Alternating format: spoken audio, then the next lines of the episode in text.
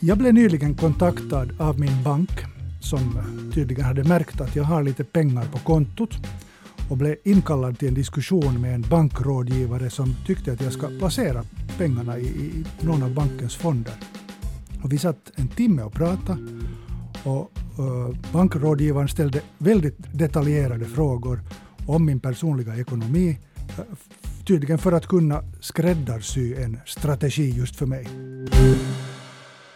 Välkommen Andreas Runnemo. Tack så mycket. Du jobbar i Stockholm med någonting som heter Småspararguiden. Det här som jag just beskrev, är det just i sådana situationer man kan vända sig till dig för att få goda råd vad man ska göra? Jo, men det stämmer bra. Många av våra kunder, vi, vi håller på med, erbjuder oberoende rådgivning och många av våra kunder har ju varit och pratat med bankens rådgivare eller säljare och det, det blir inte alltid dåligt, men, men i många fall så blir det kanske inte riktigt det vi tycker är bäst i alla fall. Nu ska jag citera lite från eh, din bok. Du har skrivit mm. en bok för småsparare. Och här sägs att eh, en stor del av våra sparpengar är placerade på ett mycket lönsamt sätt. Ett lönsamt sätt för finansbranschen. Banker och försäkringsbolag utnyttjar skamlöst att de flesta tycker att fonder och pensioner är tråkigt och svårt. Är det faktiskt så att bankerna utnyttjar skamlöst det att vi tycker det är tråkigt och besvärligt att placera pengar? Ja, men, men det är absolut min, min bedömning att om man tittar på hur priser varierar på de flesta produkter så, så pratar vi ofta om att ja, men är mjölken två, två kronor dyrare på, på den ena mataffären än den andra så tycker vi att det är, det är en hyggligt stor skillnad. Men när vi pratar fonder så, så, så kan det skilja en faktor 10 i hur mycket någonting kostar och där innehållet är väldigt snarlikt och det inte finns något som helst vetenskapligt stöd för att det skulle vara bättre på något sätt. Och då tycker jag att när det är så pass stor skillnad och det dessutom eh, ofta rör sig om väldigt mycket pengar så tycker jag nog att, att det förtjänar att kallas skamlöst. Det är faktiskt så att jag, jag har gått på eh, alla tänkbara nitar man kan gå under mitt liv. Jag började för ungefär ja, drygt 20 år sedan som fondsparare, som det heter, och eh, i min dåvarande bank. Och det var en mycket trevlig och övertygande eh, bankrådgivare som eh, rekommenderade några fonder för mig och jag sa okej, okay. jag, jag, hade ingen aning om vad det handlade om. Sen så småningom av olika orsaker blev jag intresserad, in, inte minst för att jag professionellt också kom in på, på ekonomijournalistik och, och började titta mig omkring och, och, och, fick lite tips av människor som visste bättre och, och märkte att okej, okay, jag hade inte gjort det mest smarta draget, men det var å andra sidan inte så hemskt mycket pengar heller. Men Andreas, är det inte å andra sidan så att det är på riktigt lite invecklat? Jag menar, till exempel bara det eh, som, som jag tror alla stöter på som börjar titta på fonder. Att där står att kostnaderna är ska vi säga 1,7 procent. Det låter lite. Varför ska man bli bekymrad för det? Ja, men det är väl det är ju det här som är lite utmaningen, att 1,7 procent låter inte jättemycket. Men, men då ska man komma ihåg att det här, är, det här dras varje år. Och om vi till exempel pratar pensionssparande som, som man kan ha i 20, 30, 40 år. Drar man 1,7 procent varje år så blir det inte bara 1,7 gånger 30 utan det blir dessutom en ränta på ränta-effekt så det blir ännu mer. Mm. Och, och över lång tid så blir det ju väldigt mycket pengar. Och hade det varit så att dyra fonder hade varit bättre så hade det ju lätt kunnat försvinna i att man får bättre avkastning. Men eftersom det inte finns något som helst stöd för att dyra fonder är bättre så blir det ju bara en, en, en kostnad så att säga. Och i kronor räknat över lång tid om man har lite pengar och sparar över tid så blir det 1,7 procent väldigt mycket. Mm. Det här med att vara småsparare eller småplacerare, så det är väl också en viss skillnad. Eller om, om du köper fondandelar som det heter, så, så då placerar du ju. Jag menar, det är en risk. Om man tänker att du sparar på 20 års sikt eller 30 års sikt så, så skulle jag säga att det finns inget sparande som bara är helt säkert. För lägger du det på ett sparkonto så får du kanske ingen ränta alls och får vi en, någon inflation att tala om så kommer en stor del av pengarna försvinna den vägen. Mm. Så att mm. du i praktiken är fattigare även om du har samma belopp i euro. Mm. Så, så, så på något sätt så pratar vi långsiktigt sparande så finns det i min värld ingenting som är helt säkert utan... Usch vad tråkig tanke. ja, ja det, det, är en tråkig tanke. Å andra sidan om man, om man ser på det positiva så har på riktigt lång sikt så har placeringar på aktiemarknaden historiskt varit en väldigt bra affär i princip alla tidsperioder, även om vi pratar världskrig och depressionen på 30-talet och så vidare. Så, så hittills i alla fall så har värdet kommer tillbaka, så även om man kortsiktigt kan förlora mycket pengar så, så har man tillräckligt långt tidsperspektiv så har aktiemarknaden ändå varit en, en ganska säker investering på så sätt att man alltid har fått mer pengar tillbaka än vad man har stoppat in. Det, det bästa är väl om man börjar ung, ska vi säga först, till exempel som 20-åring och, och låter kapitalet så småningom växa till tills man blir pensionär, så då, då är man ganska så säker. Det skulle jag säga. Sen, sen är det, jag ska inte sitta här och säga att jag vet allt om framtiden, för det är så mycket som kan hända i världen, men om, om, om världen får säga, fortsätter att fungera någorlunda så, så, så är det väl en, en kan, skulle jag nog säga att man kan vara ganska säker på att man kommer att få en rejäl vinst på 40 år. Det är bland annat sånt jag funderar på själv nu när jag om uh, cirka fem år åtminstone tror att jag ska pensionera mig. Så då är det inte lika lätt, för att då har jag inte liksom tiden på min sida. Egentligen. När vi brukar prata om att det är vårt schablonråd och det är förstås ingen vetenskaplig sanning, men vi brukar tänka att sparar man på tio år eller mer, då brukar vi rekommendera våra kunder att ha eh, alla, och våra läsare att ha alla sina pengar i aktiemarknaden. Eh, men, men där någonstans när man börjar svara på 5-10 års sikt, ja då är det inte självklart. Sen är det ju ofta så att ska du gå i pension i fem år kanske du sen ska leva av pengarna förhoppningsvis i 20-30 år. Så den genomsnittliga sparhorisonten är ju fortfarande ganska länge. Mm, jag behöver ju inte lyfta ut pengarna genast när jag blir pensionär, när det, det är sant. Nej, beroende på vad du har för planer för pensionen. Som sagt, det, ju, det går ju alltid ihop. Standardfrågan på något sätt i finansbranschen brukar ofta vara att man försöker ta reda på vad folk har för risknivå. Och det är en, skulle jag säga, en liten baklängesanvändning av finansiell teori som utgår från standardavvikelser som är ett mått på risk, hur mycket saker varierar. Men i, i praktiken så tycker vi att det är viktigare alltså det viktiga att titta på är sparhorisonten. Det är lätt att man pratar risknivå så tänker folk, ja men jag är försiktig typ, jag gillar inte att spela på hästar, då vill jag ha allt på sparkonto. Men sparar man på, på 20-30 års sikt så, så menar ju vi att ja, men då, ska man, då ska man ha pengarna i aktiemarknaden även om man är försiktig av sig så att säga. Berätta lite om din bakgrund. Ja, men jag, jag har en en dubbelexamen, dels från Handels är en ekonomiutbildning i Stockholm och, och från KTH, det är civilingenjör i teknisk fysik, men läste matematik med inriktning mot finansiell matematik. Och sen hamnade jag på en hedgefond som är en, en speciell typ av kapitalförvaltare som gör lite extra konstiga saker med, eh, med, med folks pengar. Eh, och så satt jag där i några år och försökte slå börsen på olika sätt, men tyckte väl aldrig riktigt att att det kändes särskilt vettigt. Och sen har jag eh, sen ganska många år tillbaka driver Småsparguiden och det kom till just med reaktion på att det vi själva, när jag satt på hedgefond till exempel, med en kollega som jag driver Småsparguiden med, satt på en annan hedgefond, då det våra kollegor gjorde som ändå var, vad säga, de mest välbetalda och välutbildade i, i branschen var att man kanske hade lite pengar i sin egen hedgefondstrategi och sen stoppade man resten av pengarna i en så billig fond man kunde hitta i princip. Och, och den, det sättet att placera eh, skiljer sig ganska mycket från det råd jag gissar att du har fått av din, din bankrådgivare de gånger du har varit där.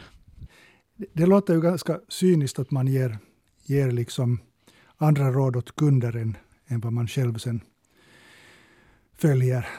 Men världen är jo, väl jo, men det, det, är så. Det, det är ju spännande just att det går också lite mot den mänskliga intuitionen. Om man, om man frågar folk ja, men vilken fond ska du köpa, så är det ju väldigt det, det intuitiva att göra är att titta men hur, hur, vilken fond har gått bäst. Mm.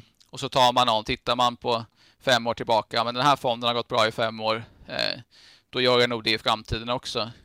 Problemet är att, att det har inget vetenskapligt stöd att det är så, utan tvärtom, om man tittar på studier så, så visar det sig att delar man in, tar man fem år så delar man in fonderna och ser vilka har gått bäst, vilka har gått halvbra, halvdåligt och dåligt och så delar man in dem i olika kategorier. Och så ser man vad händer nästa fem år. Så finns det ju i princip ingen korrelation alls mellan vilka som gick bra den första femårsperioden och vilka som går bra den andra, den andra femårsperioden. Ingen korrelation alls? Inga, inga garantier för att den som har varit skicklig och, och smart är det i framtiden? Nej, det är väldigt, väldigt, väldigt svagt samband som, som snarare förklaras av vilka, vilka, vilken typ av fond det är, vilken typ av... Ja, så, eh. så egentligen så kan, i så fall kan den enda förklaringen till det här vara det att, att den här fondförvaltaren har haft tur? Ja, om man ska titta på det vetenskapligt, så det går ju aldrig att bevisa att det inte finns någon som faktiskt är skicklig på riktigt. Men om man sätter upp hypotesen att, att vilken fond som går bra beror på vilken aktiemarknad de är investerade i och sen beror det på tur, så, så håller den hypotesen väldigt väl för det utfall vi ser så att säga. Mm. Så, så, så jag skulle säga att, att, att det vetenskapliga vetenskapliga beviset för att det i allmänhet inte lös, lönar sig att välja en dyr fond som försöker vara smartare än, än andra fonder, det är väldigt, eh, väldigt eh, starkt. Sen är det klart att det, det går aldrig att bevisa att det inte finns någon fond som, som är någon förvaltare som är skicklig på riktigt.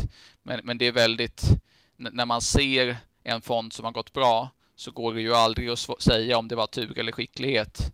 Men, men rent statistiskt så är det ju mycket troligare att det var tur. Det är ganska hårda, hårda ord du kommer med.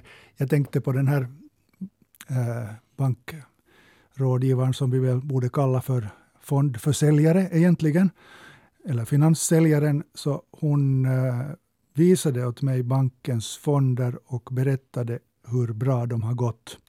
Så då borde jag egentligen ha sagt genast att det där har absolut ingen relevans.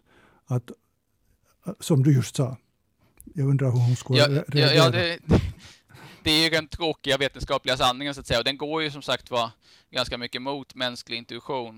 Men mm. jag, jag, tycker också att det är intressant att sen vi startade Småsparguiden för ett antal år sedan så jag hade nog förväntat mig i början att vi skulle få mer mothugg. Ja. Men, men det, när man pratar med folk i branschen bakom stängda dörrar så att säga så, så de flesta, alla vet ju att det här är det vetenskapliga läget så de oftast säger de ju men i, i stort håller jag med dig sen, men just min fond ja. är, är, bra.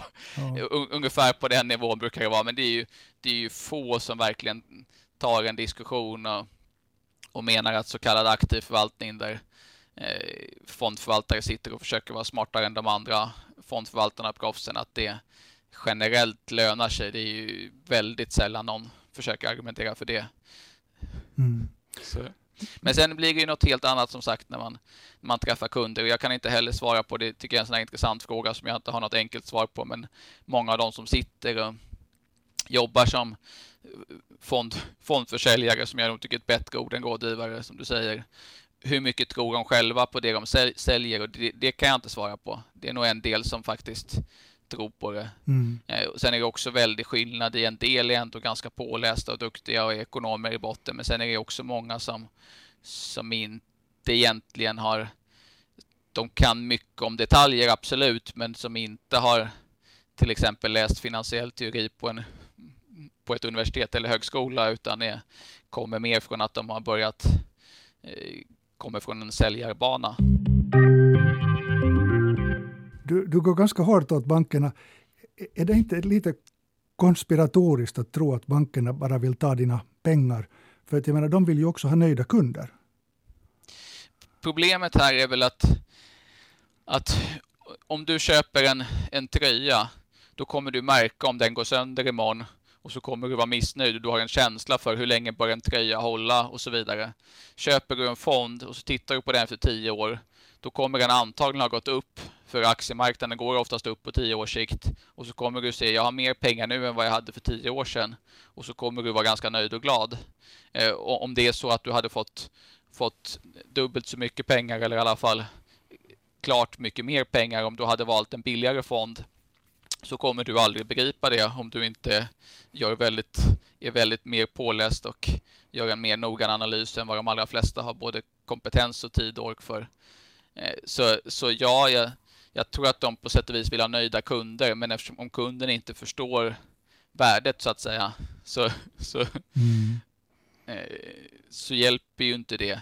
Finns det några alldeles enkla, tydliga, 100% säkra råd till den som har en en, en hundralapp i månaden att, att placera eller som har fått fast ett litet arv och vill lägga in pengar åt, åt sitt barn för framtiden?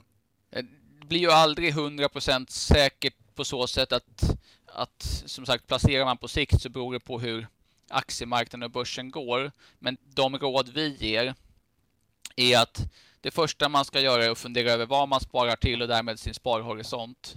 Och, och sparar man till, på några års sikt så lägger man in pengarna på ett sparkonto. Då får man ingen avkastning, men det får man ta. Men de andra sidan är de på kort sikt hyggligt trygga och säkra. Sparar man på lång sikt, och där brukar vi dra gränsen vid tio år, men det är ju ingen exakt vetenskap. Då brukar vi säga att ja, men stoppa in dem på aktiemarknaden.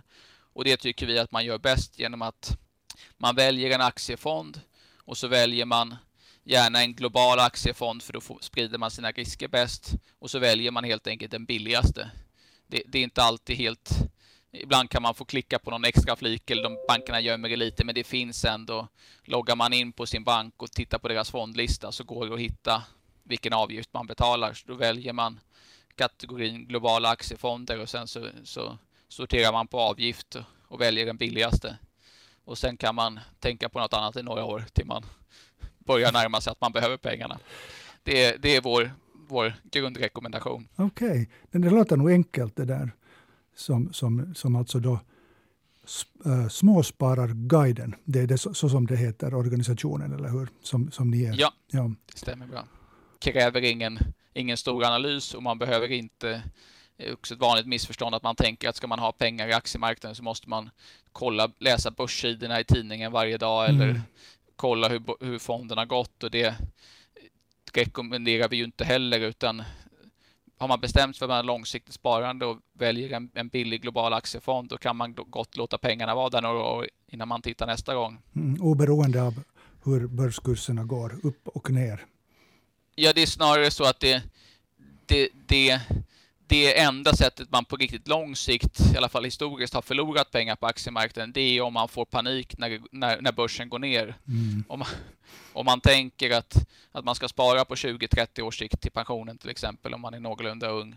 Så det man, det enda man kan, kan ha gjort hittills i alla fall för att förlora pengar, det är ju att man några gånger under den här tiden kommer det komma rejäla börskrascher, för det gör det ibland. Det händer att börsen går ner så mycket som 50 procent. Det har hänt några gånger och det kan nog hända igen.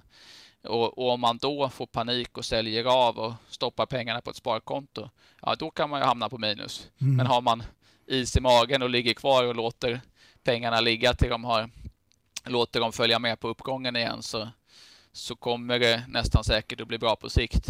Så, så det är ju snarare så att om börsen går ner, då ska man inte titta för mycket. En fråga förresten som jag kanske borde ha ställt genast, men varför ska jag lita på er? Är ni, hur hur vet jag att ni är oberoende? Det är ju en jättebra fråga. Till skillnad från de flesta som uttalar sig i de här frågorna så har ju inte vi något... Jag tjänar inte mer pengar på att säga det här till dig än jag skulle, skulle tjäna på att säga någonting annat så att säga. Eh, för jag säljer inga fonder eller produkter på det sättet. Det betyder ju inte att vi har rätt. Eh, men om man tar sig tid att läsa på och försöker läsa lite vad faktiskt också eh, forskare, folk som forskar i finansiell teori säger, då säger de lite mer komplicerade saker för forskningsvärlden är sällan så enkelt, men i stort sett så säger de samma sak som vi. Om man vill göra livet enkelt för sig och inte är intresserad av varken ekonomi eller matematik så gör man som du sa, man tar en global fond och väljer den billigaste och det behöver förstås inte vara i en bank, det kan vara i ett skilt fondbolag också, eller hur? Absolut. Ja. Tack så mycket Andreas Runnemo. Det var fint att du var med idag. Tack så jättemycket. Det var en ära att få vara med.